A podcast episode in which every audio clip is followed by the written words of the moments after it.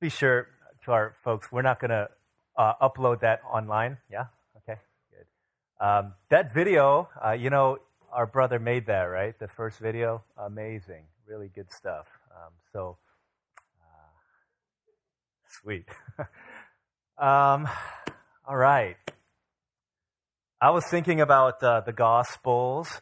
Uh, boy, this morning, in fact, I was thinking about the Gospel, um, these biographical accounts of, uh, of Jesus' life, and um, thinking, you know, they're kind of strange when you think about what is the kind of the, the meta narrative? What's a big picture of the gospel? You're trying to explain this to somebody, um, it, basically the idea is that um, God says to his son Jesus, He says, Listen, um, you've got three years to go down to earth and create this structure, this organization, this kind of a system that by the time you leave in three years and you come back here, that organization is going to be ready to change the world, that the world will know who you are.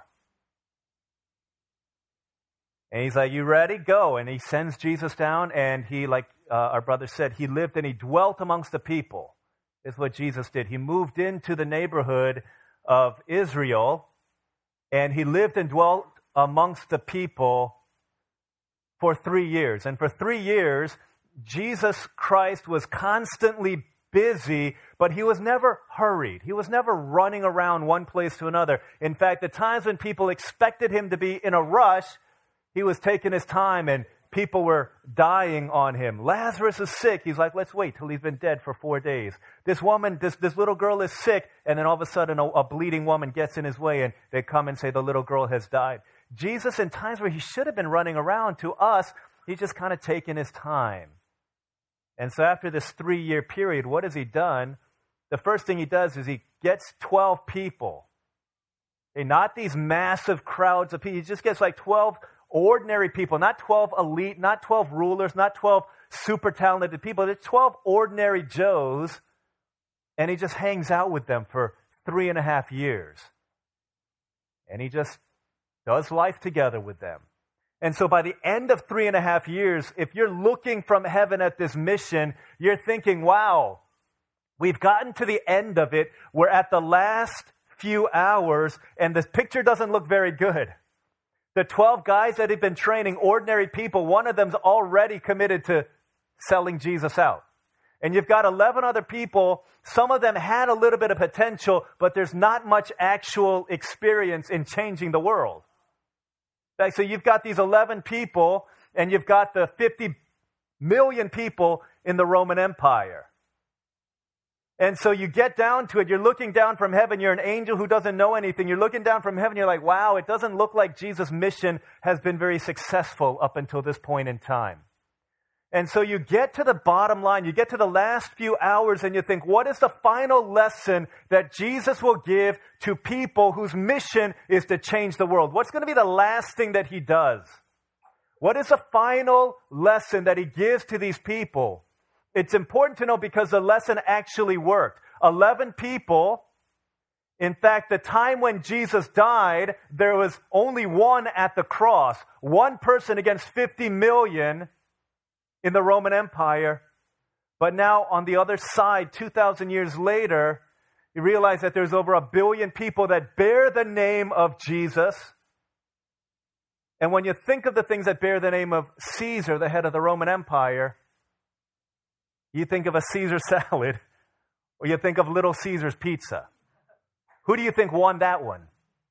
But what do you think Jesus did? What did he do? What was the final lesson that he would teach his people that would get them to say, aha, and now we're going to go and change the world? Let's look. Matthew 26. Okay, Matthew 26, verses 31 through 35. The final thing that Jesus does as he hangs out with all of his gathered disciples before he gets betrayed, arrested, and ultimately condemned and crucified. Matthew 26, verses 31 through 35, this is God's word that tells us in the final few hours what Jesus says and does. We saw last week uh, the Last Supper. They go to the Mount of Olives. Verse 31 picks up. Then Jesus told the disciples, This very night you will all fall away on account of me. For it's written, I'll strike the shepherd, and the sheep of the flock will be scattered. But after I have risen, I will go ahead of you into Galilee. Peter replied, Even if all fall away on account of you, I never will. I tell you the truth, Jesus answered, this very night, before the rooster crows, you will disown me three times. But Peter declared, Even if I die with you, I will never disown you. And all the other disciples said the same. This is God's word. What is Jesus' final lesson for these disciples whose mission was to go and change the world? And what is his lesson to us? So important, whose mission is the same for us to go and to transform the world. What is Jesus saying to them? What is Jesus saying to us? Two things, very simple. The first thing is we need to heed the warning because pride comes before the fall. Okay, we need to heed the warning because pride comes before the fall. I don't know uh, how many of you guys ever been to Epcot before. Uh, if you've ever been to Epcot, there's a ride called Mission Space. Anyone ride Mission Space before? Okay, it's a pretty cool ride. Um, it's a very dangerous ride. They try to simulate the experience of astronauts in space, and so G force and all this stuff. There is a warning sign that comes when you get onto Mission Space. In fact, this ride, of all the rides in all the Disney parks, it has more warnings than any other ride, and this is what the warning says. Caution! Exclamation point. You may experience motion sickness on this adventure. Mission Space is a realistic and intense simulation of space flight. It is unlike anything you have experienced. Real astronauts often experience motion sickness during space travel. Like astronauts, you may experience motion sickness, nausea, headache, dizziness, disorientation during and after this adventure, even if you have never experienced motion sickness before. You should not ride if you are prone to motion sickness. You may be more likely to experience motion sickness if you have a headache or inner ear problem or a history of migraines, vertigo, or elevated anxiety. Drink water and be well rested before lunch. That sounds pretty serious, doesn't it?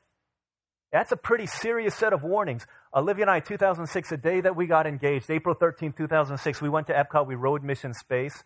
I always talk about this. Olive is a rock. Like nothing can phase her. Like physically, she's a rock. One she was playing flag football in college, uh, intramural, co-ed, boys and girls. And this one frat dude and her were going up for a ball. She outjumped this massive guy, and he fell on her, and his tooth came out and lodged inside of her cheek.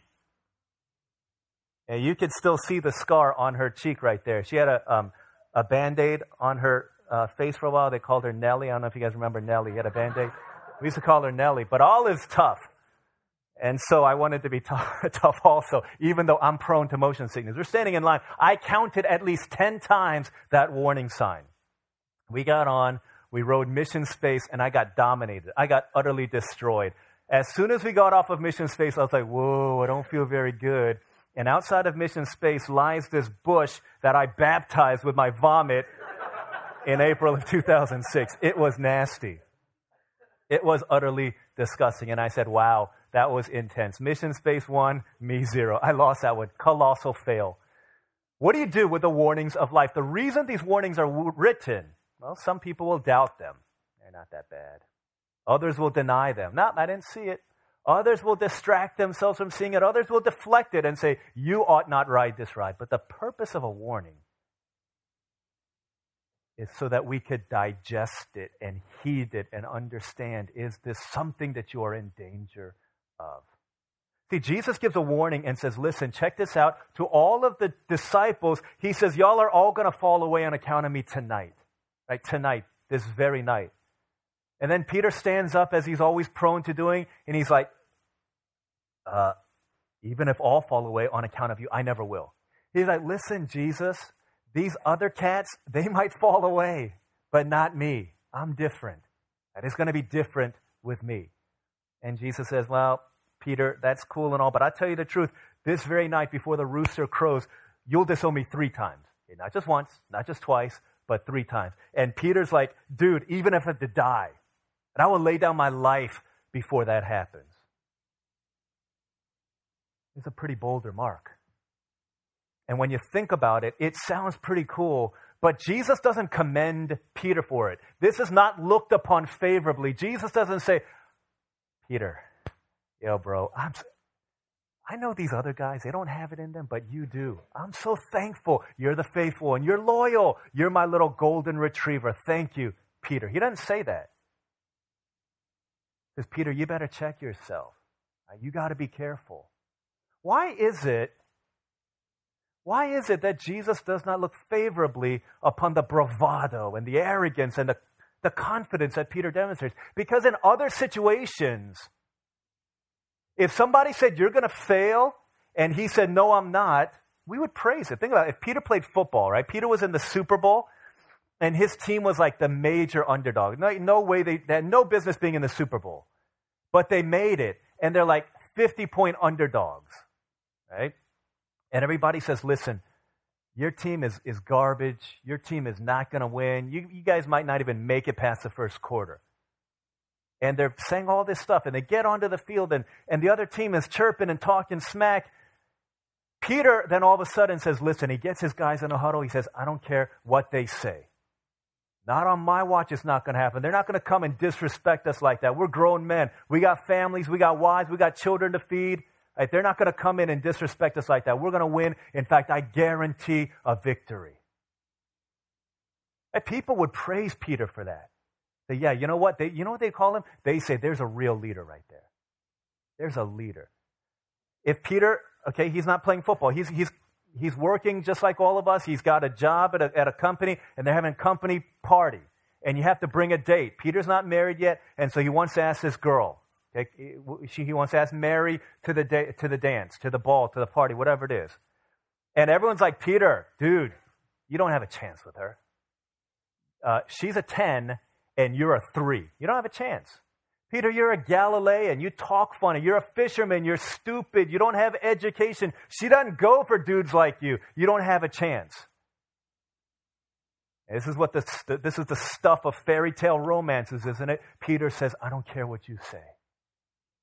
I don't care if you say I'm going to fail. I'm going to do it and I'm going to put myself out there and I'm going to say, I'm going to get the girl and I'm going to take her to the party. And people say, Oh, that's so, Peter, you're stupid, but we applaud you. So, what is it about those situations where it's a commendable for Peter to say, No, no, no, I don't care. You guys are calling me, you guys are saying I'm going to fail, but I'm going to say I'm going to do this. What's different about that versus what Jesus is saying? What is it? Jesus was not offering a challenge to Peter, he was issuing a warning. And the purpose of a warning is to tell you that there's something dangerous ahead. You hear a hurricane warning. The purpose of a hurricane warning is not for you to say, okay, okay, 150 mile an hour winds, every house in our block is going to get destroyed, but bring it on. Bring it on. I can handle it. I can handle it. That's not, no, that's stupid. Right? Because a warning was not meant for you to challenge it. Right? So someone tells you you're, you're, you're standing on thin ice. Okay? It was like 30, 30 degrees, 29 degrees, and this lake froze over like tiny amount of, and, and there's warning signs all over. Right? The purpose of the warning sign is not for you to go out there and say, haha, I'm going to ice skate on this and, and see if I can do it. Watch me, watch me, just watch me. That's not, that's foolish.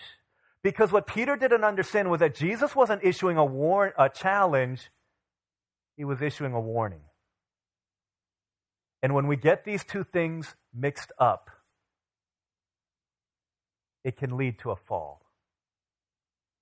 Last night uh, at our youth meeting, uh, some older folks were up here on a panel talking about sharing from past experience about failures in dating relationships to serve as warnings to those who come behind. The purpose of that warning is not for our seventh graders to say, ah, ha, ha, they messed up, but uh, watch me prove them wrong. That's not the purpose of a warning. You see, when Peter heard from that Super Bowl team, hey, you don't have a chance, something rose up within him. When people, people told Peter, you're never going to get this girl, something rose up within him because he saw that as a challenge. What was it that rises up in a man when we get challenged? What is it that rises up within us? I'll tell you, it's very simple. It's very simple. It's pride. And no man is going to come up to me and tell me that I don't stand a chance against whatever that challenge is and have me say, okay, that's fine, you win. No, that breaks the very rule, every rule of competition and of competitive pride within a person. Pride will keep a person from just rolling over and say, You're right, you win. What Jesus is saying is listen, a warning and a challenge are not the same thing. When a warning is issued, the very thing that causes you to think that you can, but that will actually lead to a fall, is your pride. Listen, what do you do, guys? What do you do when someone gives you a warning? When you hear the word of God warning you about a certain sin?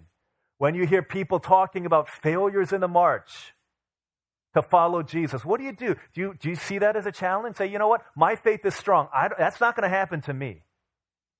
See, Peter's problem was that he boasted too much, he listened too little, and he prayed too little. These are symptomatic of pride, but they're also causes of pride also. Listen, are you boastful? You think you can do it?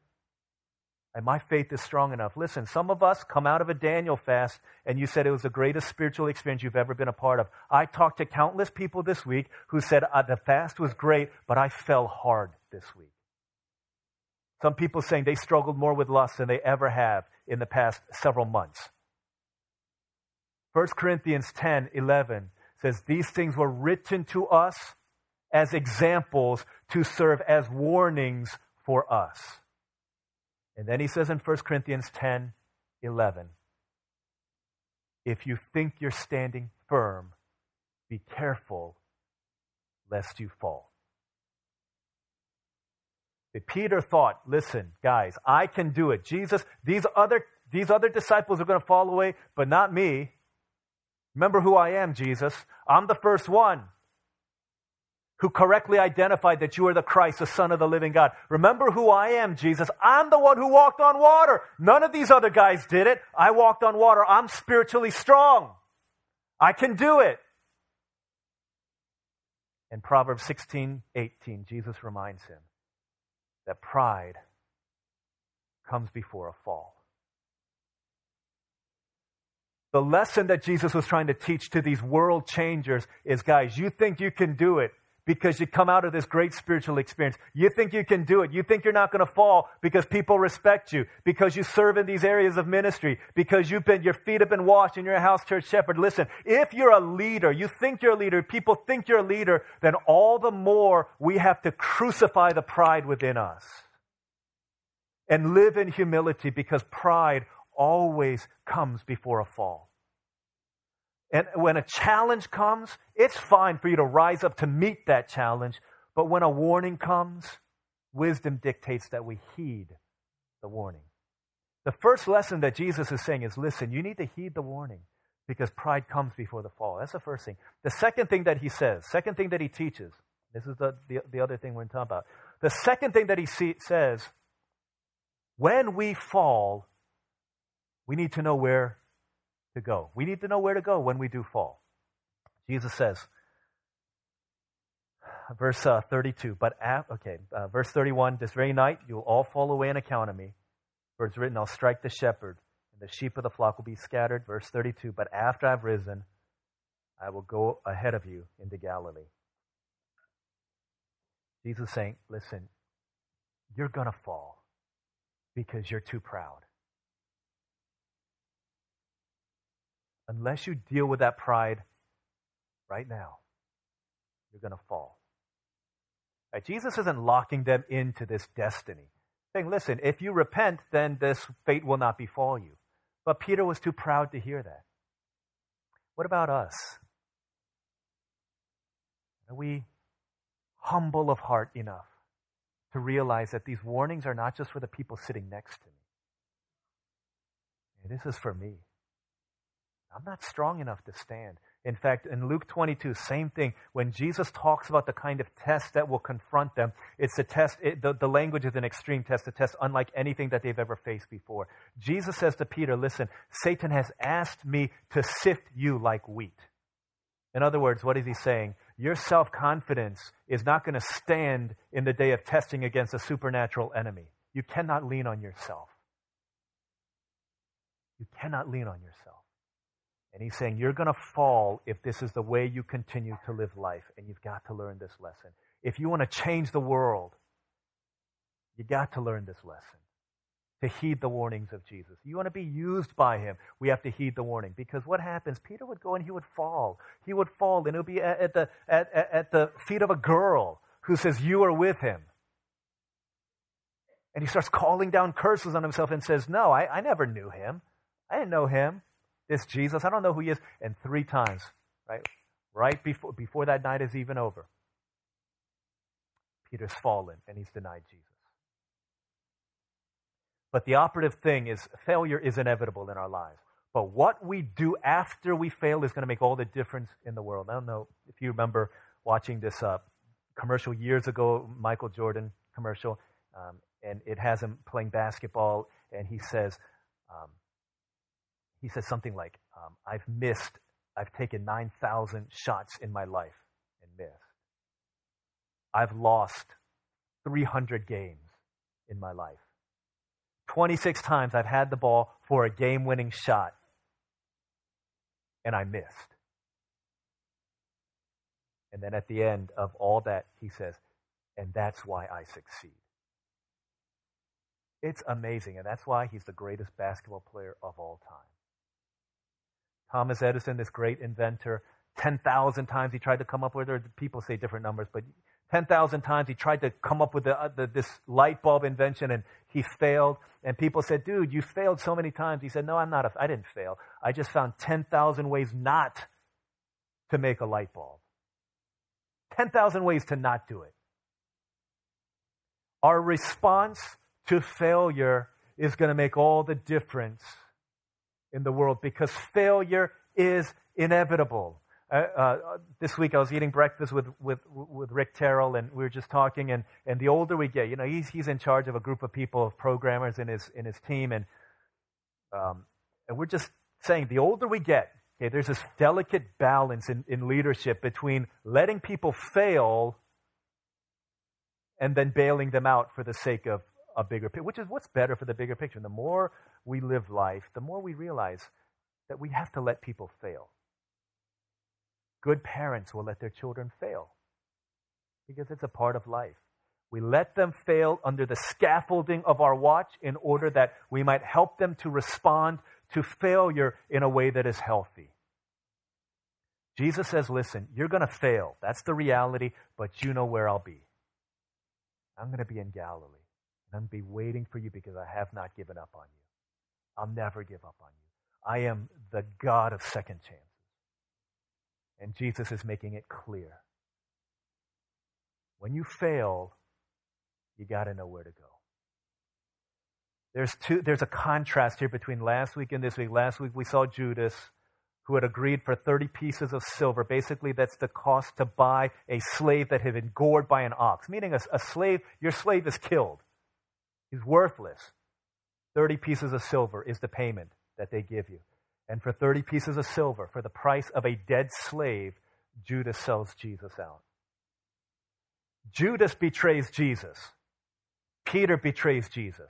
Both of them fail in their time of great testing. Both of them filled with a deep sense of regret, deep sense of remorse, but only one of them moves to repentance. Judas goes and he hangs himself and he dies. But Peter rises, understanding the nature of Jesus, and he goes back to him. Where do you go? Can I ask you, where do you go when you fail? Do you go to a, a boyfriend? You go to a girlfriend? Where do you go when you fail? Do you go to that addiction in the dark place of your room? I failed already. I might as well go deeper into the abyss. Where do you go? Do you go to that familiar Oh, that familiar distraction, a video game, a Korean drama, that show on Netflix. You drown yourself in the distraction of comedy on YouTube, of memes. Where do you go when you fail? Because where you go in that place is going to make all the difference in the world. And if you want to change the world, guys, we have to understand. Jesus tells them exactly where he's going to be. And the fact that he never gives up on them. I, I have a friend up, up north, he's a pastor, and he was single and he was dating this gal, and he asked me to, to, to pray for him. Um, this is what he wrote um, for, as he was asking for accountability. He said, My girlfriend and I want to remain physically pure and holy before the day of marriage. Please pray that I seek accountability from my brothers, and as the man, that I'm able to set solid boundaries and not fall into temptation. But here's, here's what he wrote, the last thing. However, if I am to fall, that I will confess my sins to my leaders and brothers in the faith. Where do you go when you fall? Where do you go when you fail? But Jesus is saying this is the most important thing because no failure is final in the eyes of God. No failure is fatal in the eyes of God. He's the God of second and third and infinite chance if you would go back to Him. The very one who can help in our time of greatest need is so often the one from whom we run. We don't think that we can go to Him. But Jesus says, Come, because what we do when we fail is the difference between life and death. Because if we can get that lesson in our failure, and our pride can be broken, our self confidence and self dependence broken, then we can really begin to do things for the kingdom of God. Can I tell you one of my greatest ministry fails? Uh, about eight years ago, um, a group of seven of us, including myself, uh, were organizing uh, the youth portion of, a, uh, of an international conference. Thousands of people, five to 7,000 people were there, and about 3,000 of them were going to be youth students that we were organizing and, and, and speaking to. So before all this happened, uh, we got together in, uh, in, in a city up north, and the seven of us got together to plan out this time, to chart out what we're going to do, the theme, the topic, and all that stuff, and, and then talk about what we're going to say. As we got to that place, I, I remember, I, in fact, this morning I was in my office and I was kind of preparing my heart, and I decided to look up notes from that time. And I pulled out my notes from that, that meeting that we were together at. I mean, these guys are, the, are movers and shakers in youth ministry. They're internationally renowned, teaching in seminaries, teaching in, in the major youth ministry think tanks of America. As we got to that place, man, authors and, and I mean, these guys are the big shots. And I remember I, I, read something in, in, that, in that series of notes that one of, our, uh, one of our leaders said. They said, We're here because we are, uh, I forget exactly the language now, but it said, We are gifted because we are great at what we do and we have things to offer to people. And then they said, But I say that in, you know, without trying to sound prideful. But to me, it, it sounded very prideful. And maybe these guys could say it because they're like big shots, but I definitely, I mean, I don't know if I could, I could have said that, but that's what they said. And so we planned and we prepared, and then we got to this thing, and we were excited, man. We were juiced to get to that place. We got there, man, there's this, this, this very palpable buzz when thousands of people get together to seek the face of God. I remember being in that place, and as we broke up into our youth track the first day, man, very excited to implement this plan, and it was an absolute and utter train wreck. There are 3,000 people there, but outside of a small radius, maybe like 300 people, the acoustics in the room were so bad that the other 2,700 people could not tell what was going on. It was a colossal failure. And I remember being on stage and people are, are doing whatever they're doing. They're not even looking on stage. People start walking out, right? Adult leaders are taking their students out. And if ever I felt like, man, I don't want to do this anymore, it was that day. I've never felt that way until the next day. The next day, about half those people left, about 1,500 people, we scrapped our plan and said, listen, we got to change things. We got to get a video feed in so that people can see what's going on. We need to do all these other things. And we did all these other things, and it was almost just as bad. And again, people started leaving. And they came up to me because they knew I was on stage, and some of these youth pastors were saying, We would rather go to the children's track because we might actually learn something there. I remember that second night of that conference, I was in the worst possible place. I said, I don't ever, I don't ever want to stand up on stage again. If, if there was a day I wanted to quit ministry, it was that day. I mean, I was in, and, and all of us were in that place. It wasn't just me, but all of us were like, this is terrible. And as I think back to it, I mean, this was a clear conviction in my heart. I don't know why I didn't say anything, but the clear conviction in my heart, both of those days, I thought back to our training, our, our planning meeting six months earlier, and I thought to that time, the seven of us, whenever we got together, I cannot remember a single minute spent praying.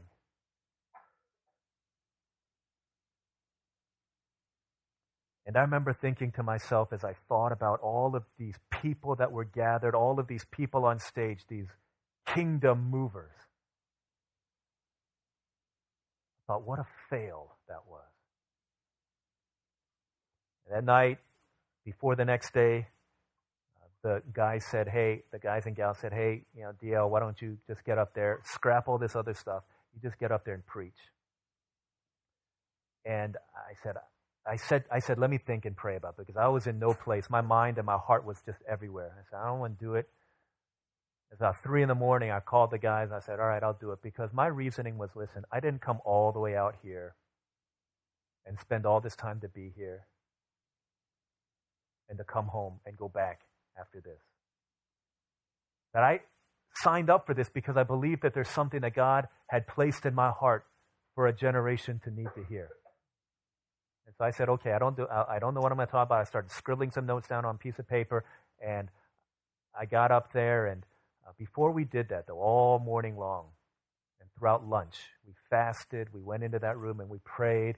We repented, and we just sought the face of God. So by the time I got up there, there was only like 500 out of 3,000 left.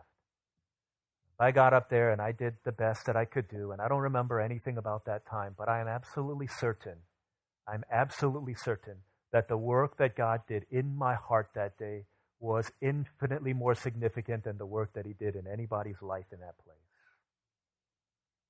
I repented of a sense of self confidence and, and, and, pride and self dependence, and God cracked that and broke that and helped me to realize, man, that you will not boast in anything. No gifts, no power, no wisdom. But I will boast in Jesus Christ, his death and resurrection, which is the theme of every message that we preach. And it's through that place of failure that God allows his work to be done. It's what we do after we fail that's going to make all the difference in the world. Because here's your reality. Here's my reality. Here's the reality. A lot of times, what we look at as failure is actually necessary in order for success to be achieved. Michael Jordan had to miss 9,000 shots in order to become the greatest of all time. Thomas Edison had to fail 10,000 times in order to become one of the greatest inventors that the world has known. In fact, the one place in all the world where not only on earth, but even in hell, and maybe amongst the angels in heaven, it looked like there was a failure unlike any. It was just hours after Jesus said this, when indeed the shepherd was struck. And on the cross, Jesus Christ. People called him the King of the Jews. They said he would bring in a revolution. He said he would change the world. How much change can happen through a crucified carpenter? Jesus goes up to heaven, and the angels are like, Jesus, so how'd it go? Jesus says it went perfectly. This is exactly the way I wanted it to. Through the brokenness of the cross, through the brokenness of the disciples, through the brokenness of the world, he says the story is still being written. Just wait, just wait, and see what I do through these failures and how they're going to change the world. And it's been happening every generation since that time. that God has used people who will inevitably fail, but who know where Jesus is.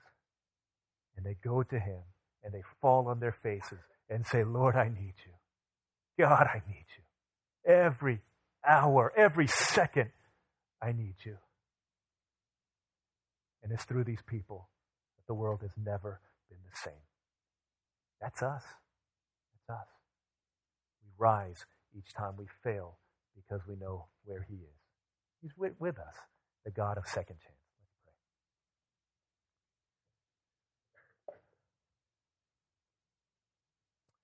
Let's take a moment to pray. Guys, in what ways are you pushing against the warnings of Scripture? What ways are you moving into dangerous territory? If Scripture isn't a challenge for us to say it'll be different with me. It's a warning so that you will not fall. Maybe some of you are here for the first time after you've fallen. Maybe some of you have fallen and you don't even want to open your heart up to Jesus. Jesus knew that Peter and the disciples were going to fall. Our failures don't surprise Jesus either. Let's pray. Let's pray to the God of second chance. Let's ask that He would restore and that He would renew us, that He would help us to come back. If there's pride in our hearts, listen, either God will humble us, or we will be humiliated, or we can humble ourselves before the Lord and from there be lifted up. Let's take a couple moments right now to pray to the Lord God in response. Just a moment. For just a moment. We're not going to pray for a long time. Let's pray for a moment right now. Really come back to the Lord God. Right? Heed the warning. It won't be different. Don't, don't yeah. Let's not excuse ourselves and, and in spiritual pride say, I know everyone else failed, but it'll be different with me. Let's come. Let's heed. Let's experience the joy and peace of the Lord.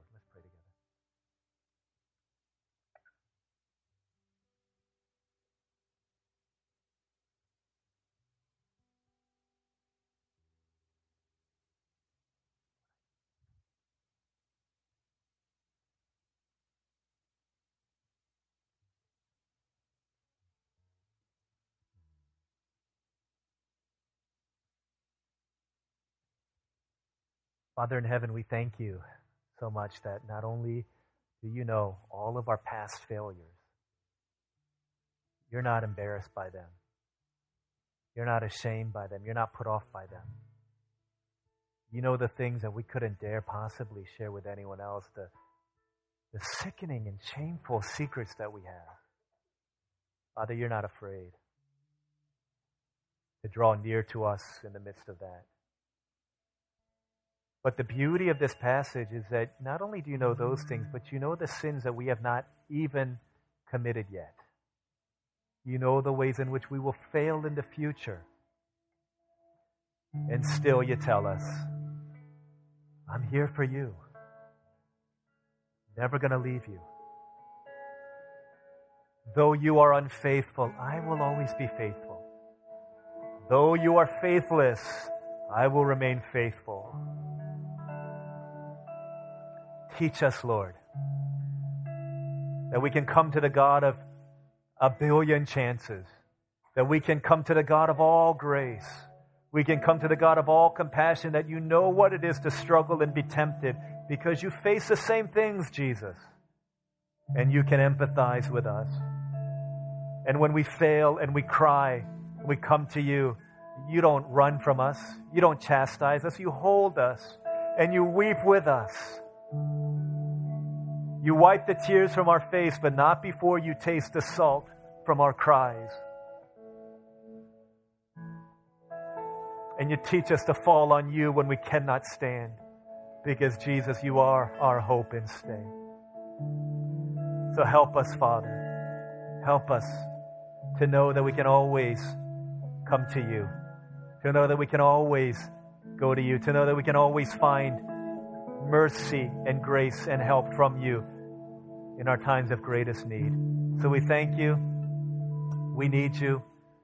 We need you more than we know. Awaken us to our need as we give to you and as we sing to you. In Jesus' name we pray. Amen.